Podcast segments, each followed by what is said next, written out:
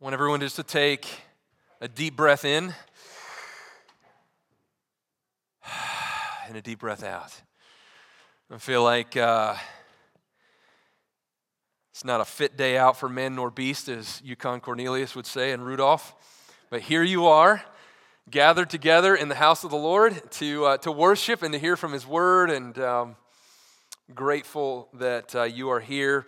I know many of you are watching online this morning, and uh, we're grateful for you as well.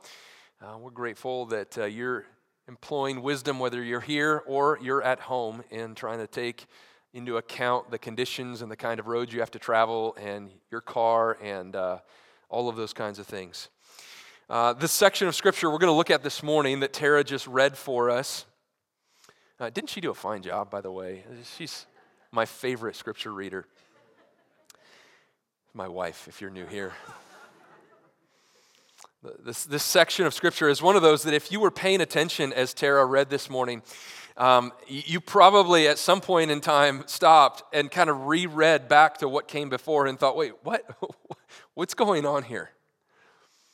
Because this is one of those text where we have a rich man who employs a manager to manage his assets. The manager is dishonest, so he's fired. Yet before he cleans out his desk, in what appears to us to be an act of trying to get back at the manager, he goes to the different uh, accounts that his manager holds and he basically slashes what they owe his boss. Like he cuts the profits of his boss. And we would expect this manager to be called onto the carpet and, you know, and face the consequences, the disciplinary action of what he does. But that's not what happens. And in fact, Jesus, it seems, uses this man as an example of sorts, which is not at all what we would expect. In fact, all of this led our friend from church history, the pastor J.C. Ryle, to write The passage we have now read is a difficult one Thank you, Captain Obvious, right? There are knots in it, he writes, which perhaps will never be untied until the Lord comes again, which should give you great encouragement for the, our time together this morning. If we learn nothing else from the passage before us, let us learn humility, which is good. It's true, isn't it? And since all scripture is breathed out by God, and all scripture is useful, it's beneficial for teaching and rebuke and correction and training for righteousness. And all scripture is beneficial for our growth in godliness. It's important that we not skip over passages like this that at first are hard to understand, but rather dig in and seek to understand what the Lord is teaching us in this passage. If you notice, this passage is placed uh, between two kind of narratives, both of them about money, which shows us that all three of these narratives then are about money. So the passage that you all looked at last week, that Pastor Nick so helpfully and faithfully led us through, is about a son who squanders his father's money. And then this passage is about a dishonest manager who dishonestly handles his boss's money. And then we're going to see here in a couple of weeks, Pastor Taylor is going to preach verses 19 through 31, which will show us about a rich man who wastes his own money. We should not be surprised that Jesus has something to say about money. In fact, almost one third of all Jesus' parables have to do with money which should show us that maybe Jesus' day wasn't all that different from our own, where we tend to think about money and security and finances and retirement and investments. And the Lord then gives us a teaching like what we just see here in Luke chapter 16, so that we might learn to think biblically about money and biblically about stewardship. I mean, remember, Luke, according to chapter 1, is writing, and he's writing to a man named Theophilus. And he's also writing to us to prove that Jesus is the Christ, the Savior, the Messiah, the Son of God. And he's also writing to show us what it looks like to live lives seeking to follow the Messiah and the Savior. It's, it's as though Luke is answering the question for us how should we, as followers of Jesus Christ, live?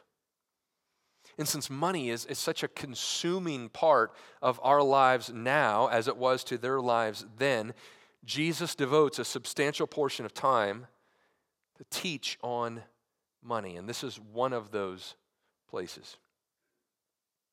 So, as I said, the story begins with a rich man who employed a manager to handle his accounts. The problem was the manager was wasteful with the rich man's money. Look at verse 1. There was a rich man who had a manager, and charges were brought against him or brought to this man that he was wasting his possessions. We don't know how he's wasting the manager's or the, uh, the boss's possessions, um, but he's being wasteful. Verse 2 So the boss called him in and said to him, What is this that I hear about you? Turn in the account of your management, for you can no longer be manager. Maybe you've been in a similar situation. Called into the boss's office and told, you're going to lose your job. You're being fired. You're being let go. Hopefully, it's not because you were dishonest or unfaithful. Maybe it was because of downsizing or your company's closing or your position's being phased out. But many of you know probably what that feels like to be in that situation and how you immediately begin to think about the future. Okay, what am I going to do for an income? How am I going to pay the mortgage bill this month? How am I going to put food on the table? Where am I going to live? Do we need to downsize? Do we need to sell things? And this is essentially what the master thinks to himself like, what is the future going to look like if I don't have this job? And he identifies a couple of, of problems that he has, things that he can't do. Look at verse 3. The manager said to himself, What shall I do since my master is taking the management away from me? Here's problem number one I am not strong enough to dig. And problem number two, I am too ashamed to beg. So he rules out manual labor. It could be that he has worked this desk job so long, his hands have gotten so soft, his back has gotten so weak, and he's neglected to hit up Planet Fitness on the way to work in the morning. And so, therefore, he says, manual labor, yeah, yeah, I'm not going to be able to do that, right? And he's too ashamed to beg. But an idea does come to his mind. Look at verse 4. I've decided what to do so that when I am removed from management, people may receive me into their houses. So that's his motivation for what he is about to do, is so that when he no longer has a place to live, or a place to stay, or a place to eat, others will invite him into their homes for meals, or for lodging, or maybe to stay permanently. Verse 5 So summoning his master's debtors, one by one, he said to the first, How much do you owe my master? He said, A hundred measures of oil. And he said to him, Take your bill and sit down quickly and write 50. Then he said to another, And how much do you owe? And he said, A hundred measures of wheat. And he said to him, Take your bill and write 80. So this unproductive, wasteful manager suddenly becomes resourceful. and maybe you're in management and you, you recognize, you know, as soon as you apply some heat to maybe an employee, all of a sudden they become really productive and really resourceful. And that's what we see here. In the short time between this man being fired and him handing in his keys and his ID badge, he gets really creative. He calls up his boss's clients and he slashes what they owe. Like, you owe 100 measures of, of oil? All right, sit down quick before I change my mind and write 50. That's now what you owe. And you owe 100 measures of wheat. Sit down and now write 80. Historians tell us that although the percentages are different, that which was cut, the portion that was cut, is essentially the same because one is more valuable, oil is more valuable than wheat. It, what was cut is essentially a year and a half's wages for a common laborer. Now, this is important. Essentially, what this manager does is he thinks to himself, how can I use what I have today to prepare myself for what is to come tomorrow? How can I use what I have today? This, this, this, the resources I've been called to steward. How can I use those things today to prepare me for what is coming tomorrow? He gives forethought to his future, which is a theme that we're going to see comes up again and again and again in this section of Scripture. If we can imagine maybe the manager thinking to himself, like, this, this just might work. Like, I'm going to be out of a job soon. But as soon as I'm let go and as soon as the money runs dry, I know who I can call. I have wealthy friends. Like if this was set to music, the theme of this, and it were written by Garth Brooks, he would talk about having friends in high places, right? Where they have big homes and can employ him and can give him lodging and he'll be okay. Right? Now, if the Bible were one of those kind of mystery novels, maybe you've read them before as like a teenager and you, you get partway through, you get to kind of a fork in the road where the story can go one way or another and you're given the option and you as the reader get to decide what's going to happen. If the Bible were like one of those books, none of us would choose the path that actually happens, that actually takes place here, because we read this and we expect the rich man to find out, maybe immediately, or maybe all of a sudden when, when not as much funds come back into his bank account and he's wondering, okay, I'm missing like 50% from this one account, and I'm missing 20% from this other account. What in the world happened? We would expect the rich man, the boss, to call in this manager and finding out what happened to like completely lay into him. And after all, this manager has significantly reduced the profits to his boss. Instead of wisely managing his funds, he's given away assets that rightly belong to the owner. And that's what's happening. Some have speculated in, in church history, uh, tried to find ways around that being the obvious thing that's going on here. Some have said, well, what's really probably happening is this manager is simply cutting out his own profit. So he's not going to get a profit, but all the money that is due his boss is going to get to his boss. Others have speculated, well, the Old Testament teaches that Jews are not to charge interest to other Jews, and so likely what this man is doing is actually going back to Old Testament law and cutting out the, the, the, the, um, the inflation, the interest, the interest that, that should not have been charged in the first place. The problem is, we don't have anything in the text that tells us that either one of those things is happening. And in fact, in verse 8, we see that this man, even as he is commended, is still referred to as the dishonest manager, or the Greek there is little, literally steward of unrighteousness. So, what happened? Verse 8 the master commended the steward of unrighteousness or the dishonest manager for his shrewdness. For his shrewdness. Wouldn't you have loved to have known what was going on in the mind of this boss? As he calls this manager in after finding out what he has just done, and he, he's probably incredulous. Like, wh- what am I going to do with this guy? Here he has been an unfaithful manager. He's not been wise. He's wasted the company's money. I need to fire him. I have fired him. All of a sudden, he gets industrious. All of a sudden, he becomes creative. He's still not trustworthy. He's still wasted my funds, but at least he's resourceful. Like, at least he's, he's thinking about his future and what will come next. Tony Merida writes The boss does not praise him for his integrity, but for his ingenuity. Like this guy is still dishonest, but at least he's motivated. That's important for us to remember. that the manager is not praised for his godliness. This is not a parable like we should be like this manager in all ways.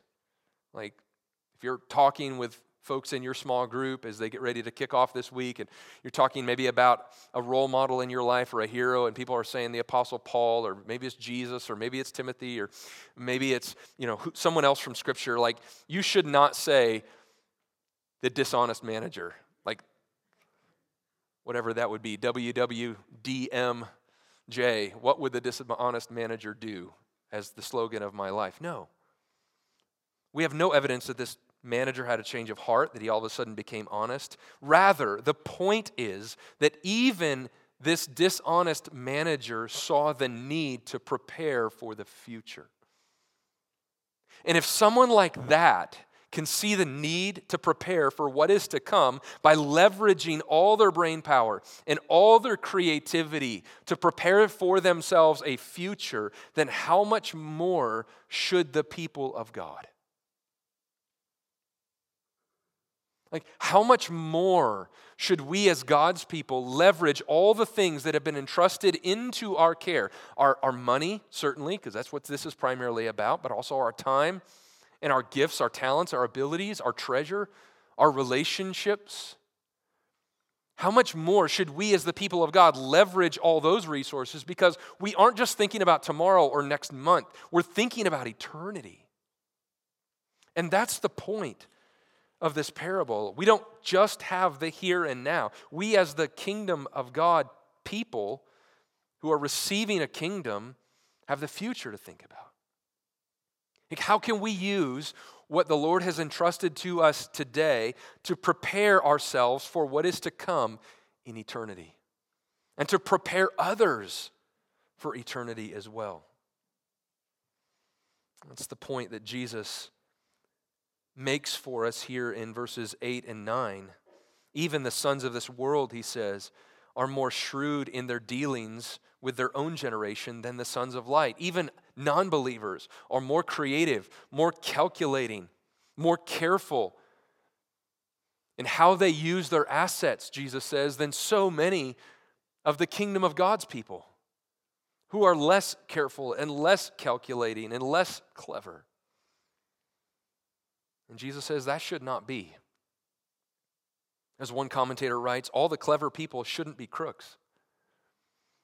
And there are some clever crooks. I was listening to a pastor tell, tell a story, true story, just this week of uh, some thieves in the UK who stole a man's car and uh, a really nice car. And they stole it, used it, and then brought it back and left a note on the windshield. True story left a note on the windshield that says, Thank you so much for the use of your car. We found it beneficial. We loved it. Um, sorry we took it. For your trouble, here are two theater tickets to go to the theater. And so, individual who owned the car took, I, assume, his wife or girlfriend or whoever out to the theater, only to have, while he's gone to the theater, the thieves return and then rob his house. And we hear that and we think that's terrible, right? But also, there's a part of us that thinks that's really clever, right? they knew he wouldn't be home, right? He's gone to the theater. Let's go, let's go rob his home. The point is, that sort of ingenuity, that sort of creativity, we as the people of God, if, if people are using creative skills, if they're using all of their wisdom and all of their faculties for evil, then how much more should we be bending all of our resources and all of our creativity and all of our entrepreneurship and all of our wisdom and all of our opportunities for things that will last for all eternity? How can we use our resources now? Jesus tells us, I tell you in verse 9, make friends for yourselves by means of unrighteous wealth the literal word there is mammon, which is the Bible uses to describe just the, the wealth of this world, the things of this world that will not go into eternity. Jesus says, use those kinds of things that you have now to make friends for yourself so that, again, verse 9, when it fails, when it doesn't last into eternity, they, those that we have used those resources towards, might receive you into the eternal dwellings.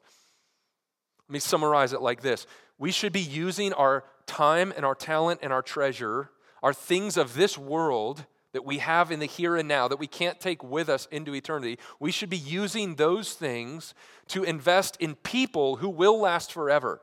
When Jesus says make friends, he doesn't mean like if you have a lot of money, use it to buy expensive things for your friends so that you'll make friends. He's saying invest in people so that one day when we die and we enter into eternity and we see Jesus face to face and we're surrounded by this great company of witnesses, we will also be welcomed into our eternal home by those that we haven't an opportunity to bless. Like, who knows what people are already in eternity now because of the, the faithful investment, maybe of your financial resources, your missionary dollars that you gave, the money that, that you gave to the Lottie Moon offering, or your time, or your abilities or your giftedness. Like, that's the point. Like, how can I use what I have been entrusted with today that will prepare me and others for eternity?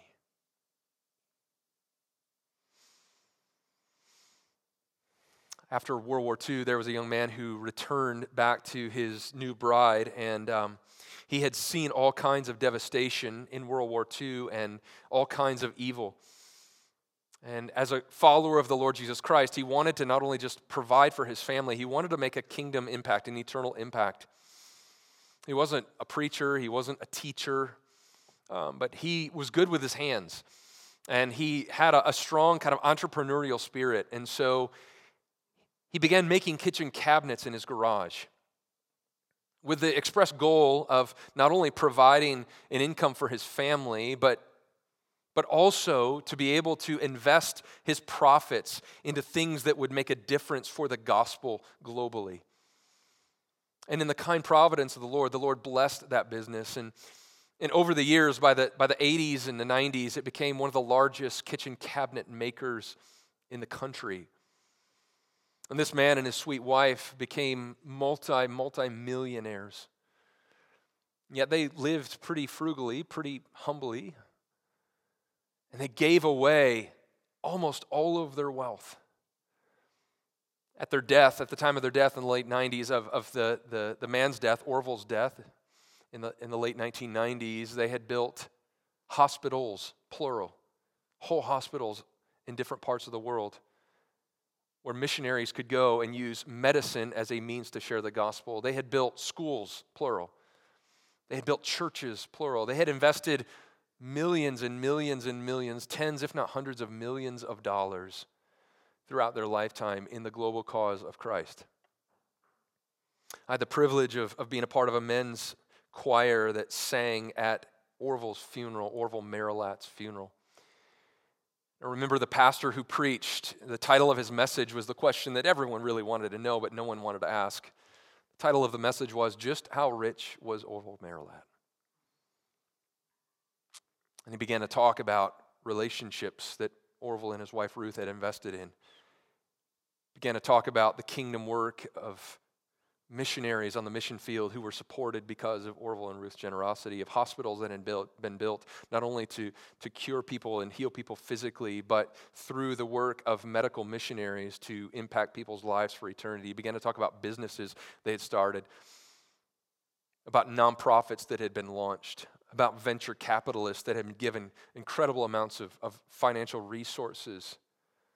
All because two followers of the Lord Jesus Christ thought, how can we use the talents, the abilities, the skills, the resources we have had to make a difference in light of eternity? How can we leverage all of that shrewdly, carefully, calculatingly to impact eternity? remember as, at the funeral, as he, the pastor walked through each one of those kind of areas of investment, getting to the end and saying, if friendships is a mark of, of wealth, then Orville was a rich man. If, if gospel ministry is a mark of wealth, Orville was rich. And it was just a reminder, right? Of this very thing that Jesus is saying. Philip Ryken writes As Christians, we should be venture capitalists for the kingdom of God. That's good because we know that our money isn't going to go with us when we die. The reason we have it is to make a difference for all of eternity. So, four things that we draw from this parable and Jesus' teaching related to it. Let me give you kind of four application points. Number one, all Christians are stewards of that which does not belong to us. That's so clear in this parable, isn't it? the manager is called not to spend the resources of his boss how he wants, but to manage them according to how the boss wants. Because he's simply a steward, he's simply a manager of that which is owned by another. We should be reminded that our money, our time, our abilities, our relationships ultimately do not belong to us. All of them can be gone in a moment. In 1 Corinthians chapter 6 reminds us we are not our own, we are bought with a price. We're stewards. And therefore, we have a call, don't we, as stewards, to use everything we have, not for our own purposes, but for the purposes and desires and goals and aspirations of the one who owns it. Which means asking questions like How would the Lord want me to spend this money? How would the Lord want me to use my 24 hours of this day? How would the Lord want me to steward these relationships? The neighborhood in which I live, the coworkers among whom I serve, maybe those that I lead in school or in the workplace. How are we stewarding those things? And this is where the manager got it wrong. He, he stewarded his resources for our, his own purposes. But we're given this parable as a warning so that we can get it right. Secondly, we ought to use our resources strategically and creatively for eternal purposes. It's interesting in verse 8, we read the word shrewd. If you have an ESV, it says shrewd. If you have something else, I'm not sure what it might have. But the, but the word there, the master commended the dishonest manager for his shrewdness. That word for shrewd is also used in Matthew chapter 10, verse 16, when Jesus, in sending out his, his followers to do ministry, said that they should be as wise or shrewd as serpents and as innocent as doves which means we should be, as the followers of the Lord Jesus Christ, as shrewd as serpents, as clever, as calculating, as careful as serpents, as, as intentional as serpents, and as innocent as doves. And those two things go together and should go together. Like in our parable, the dishonest manager was shrewd, but he certainly was not innocent. And yet, sadly, as Jesus points out here in verses 8 and 9, all too often we Christians are innocent, but we are not shrewd. In fact, I remember a story from Mack Stiles, who is a, a missionary, writes on missions, leads missions, has done a lot for the cause of Christ, especially uh, in, in hard to reach places among closed countries and closed people groups. Was at a conference and he was speaking, and the context was he had been serving for many years in a, in a, country in the Middle East where preaching the gospel publicly and openly was illegal. And yet, for years, he had faithfully served there and continued to serve there, pastoring an underground church, training a group of seminarians, young men who were pastoring underground churches as well, and in discipling many. And he was talking about this idea of, of being innocent, but also being shrewd, being careful, being calculating. And he said, regularly we will get a, a new batch of missionaries who will come to our country.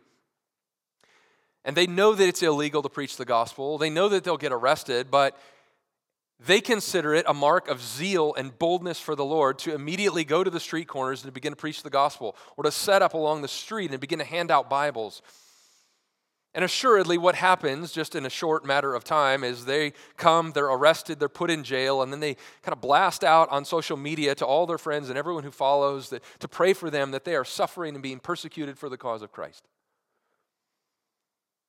He said, I'm not so sure that they're being persecuted for the cause of Christ, or maybe being persecuted for their lack of shrewdness. Now, is there times to be bold in such a way and to preach, even if it's illegal? Absolutely. But his point was he had been serving, and many had been serving in this country, faithfully shepherding churches underground and discipling many. Finding ways to calculatingly do that, if that's a word, to shrewdly do that, to carefully do that, to wisely do that, where they can accomplish the mission. He said, What sort of mission is being accomplished if they're in jail? If the authorities were to come into his underground church as they met, that would be another matter. But that's what we're told to do here to be shrewd, to be creative, to be innovative, to be wise. It means always looking for ways to use our financial resources to make an eternal impact.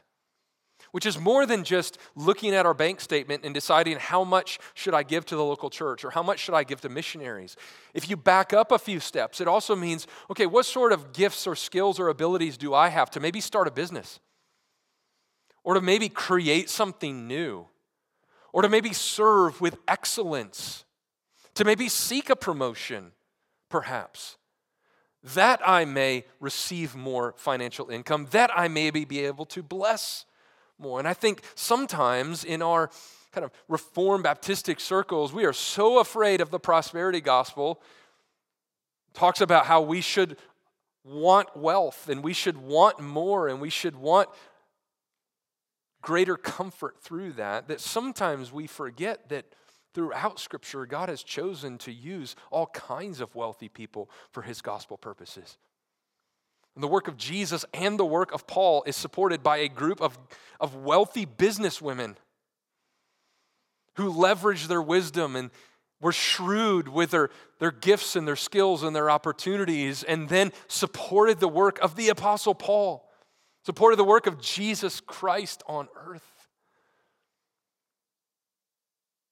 As Christians, we should be the most creative businessmen and businesswomen. Most creative in leveraging our time, the most creative at home in discipling our children. Because we have an eternal work, an eternal mission to do. And that's the point of the parable of the talents in Matthew 25, isn't it? The unfaithful servant buried his talent in the ground. He didn't even try to take what he had been given and multiply it.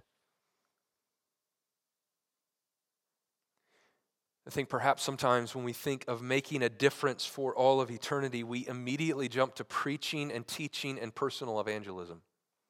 Now, let's be clear. The faith comes by how? By hearing, and hearing by the Word of God.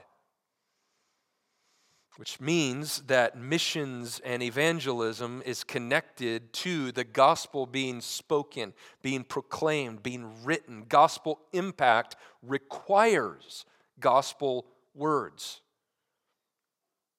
The old St. Francis of Assisi, I think it's, a, it's attributed to him. I'm not sure if anyone knows for sure if it's by him. Like, preach the gospel always, and if necessary, use words. It's completely bogus, right? Because you can't preach the gospel without words, but you can live the gospel. But oftentimes, the door to gospel conversation, oftentimes, the door to preaching and speaking and sharing the gospel is opened through very unorthodox means. Like men and women choosing to go into the field of the medical sciences because they're gifted that way so that they can not only just make money to support a family or to provide for their needs, but so that they might have opportunities as they're meeting people's physical needs to meet their spiritual needs. When men and women launching into startup ventures with the purpose not only of of making money so that they can give that money to missions or to evangelism or to the gospel, but also so that they can employ people who need the gospel and therefore have an opportunity to share the gospel to their employees. We're called to be that kind of creative. In fact, if you think about the great movements of God throughout, throughout church history, they did not just come through the right communication of doctrine they also came through creativity in the mission. Like, how can we be spiritual entrepreneurs? Like, that'd be fun to discuss, even in your small group or your women's Bible study or wherever at some point in time in the next little while. Like, be something good to go home and think about. How can I be a spiritual entrepreneur with the resources and the talents and the relationships that the Lord has blessed me with? How can I seek to bend all of those things for eternal impact? Third, our faithfulness now is related to our eternal reward later. So Jesus is still building on this parable when he says in verse 10 one who is faithful in very little is also faithful in much, and one who is dishonest in very little is also dishonest in much. If then you have not been faithful with unrighteous wealth, who will entrust to you true riches? And if you have not been faithful with that which is another's, who will give you that which is your own? Sounds a lot, again, like the parable of the talents. If you're not faithful with little, how can you be faithful with much? The principle is clear. Our character is built one small decision at a time. In fact, in verse 11, Jesus says, If you've not been faithful with the unrighteous wealth, meaning the things of this world, it doesn't mean like immoral wealth. It just means the things of this world, things that won't last into God's righteous eternity. Then who will entrust to you the true riches, meaning eternal riches?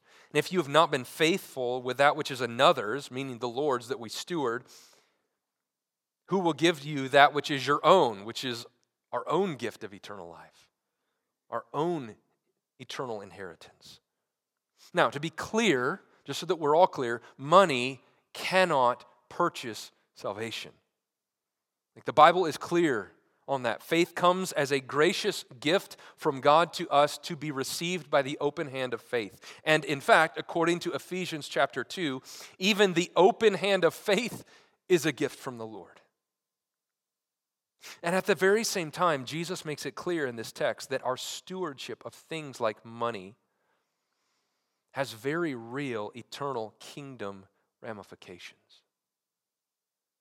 We should say, why is that? Which leads us to our final application point this morning. Number four, our use of money reflects the heart. Look at verse 13. No servant can serve two masters, for either he will hate the one and love the other, or he will be devoted to the one and despise the other. You cannot serve God in money. Maybe you've been in a position where you had two bosses that couldn't agree on anything, and you're kind of like, what, who do I follow? Who do I listen to? What do I do? Or maybe your boss and your boss's boss didn't agree. Or maybe you had two parents that never agreed on anything. You know how frustrating that can be. Jesus tells us that money and God are like that. It is impossible, not just difficult, but impossible to serve the Lord and serve money and an x ray of sorts that reveals what or who you love is your money, your bank statement. Our money reveals the contents of our heart. It reveals what we worship. It reveals what we value. Like if we love money, it will show in how we spend our money. And Jesus says you either love the Lord and use money for the Lord's purposes, or you love money and you use money for your own purposes. You cannot have it both ways. So we should ask what, what about you? What about me? Who or what is on the throne of our life? Is it money? Is it that which money promises and never delivers? Comfort, security, a certain image, influence, ease of life? And just think, brothers and sisters, of all that Jesus, through his poverty, gives to us. In fact, the Apostle Paul, when he writes his what we call the second letter to the church at Corinth, Second Corinthians, he, he writes to encourage the Corinthian believers to give money to help the needs of the church in Jerusalem. And in chapter 8, verse 8, he says, I say this not as a command, but to prove by the earnestness of others that your love also is genuine. For you know the grace of our Lord Jesus Christ, that though he was rich, yet for your sake he became poor, so that by uh, so that you by his poverty might become rich. Now, this is not only speaking of, of material wealth. It's important for us to see that Jesus by setting aside the privileges of his divinity, by choosing to be poor, lived and died without sin as a substitute for all who trust by faith in him as our only hope for forgiveness for our own sin. That we might receive eternal life through our risen Savior. And so we, as his followers, must be cautious because greed is sneaky. The love of money is deceptive, it grows in the shadows of our hearts. But here's the good news there is new grace for today. Like maybe you're here this morning. You say, you know what? I have not been shrewd at all. I've been pretty lazy, in fact, when it comes to my stewarding of my resources for what is to come in light of eternity. Brothers and sisters, there is forgiveness today. There is grace that is deeper than the depth of your failure and my failure to be shrewd with the, what the Lord has entrusted to us. Or maybe you're here this morning and you're thinking, you know what? I've pretty much used all of my resources, all of my financial assets, my time, my relationships, my abilities, my skills. I've used all of those for myself. And I have never even considered how to creatively leverage my time and my talent and my treasure for God's eternal purposes. You know what? There is grace for today. Today is a great day to start. Or maybe you're here this morning and you're thinking, you know what? I'm glad there are other people in this room who are hearing this this morning because I'm pretty much killing it. I'm leveraging all my resources, time, ability, skill. I could probably do better, but you know what? I'm probably better than most of the people sitting around me at this. If that's you this morning, you know what? You are no more justified in the sight of God than your brother or sister who is failing to steward well. You are no more in right standing, no more saved in the sight of God because you're doing well at stewarding your resources. Rather, your only hope in life and death, and my only hope in life and death, and all of our only hope in life and death is not that we are effective every single day in this. Our only hope in life and death is that we are not our own. But by grace, through faith, we belong wholly to Jesus Christ, who calls to us to steward our resources in light of eternity, not to merit salvation, not to maintain our status as the saved, but out of joyful love and gratitude because it's worth it. And He is worth it. Amen. Amen. Would you stand with me? Let's pray.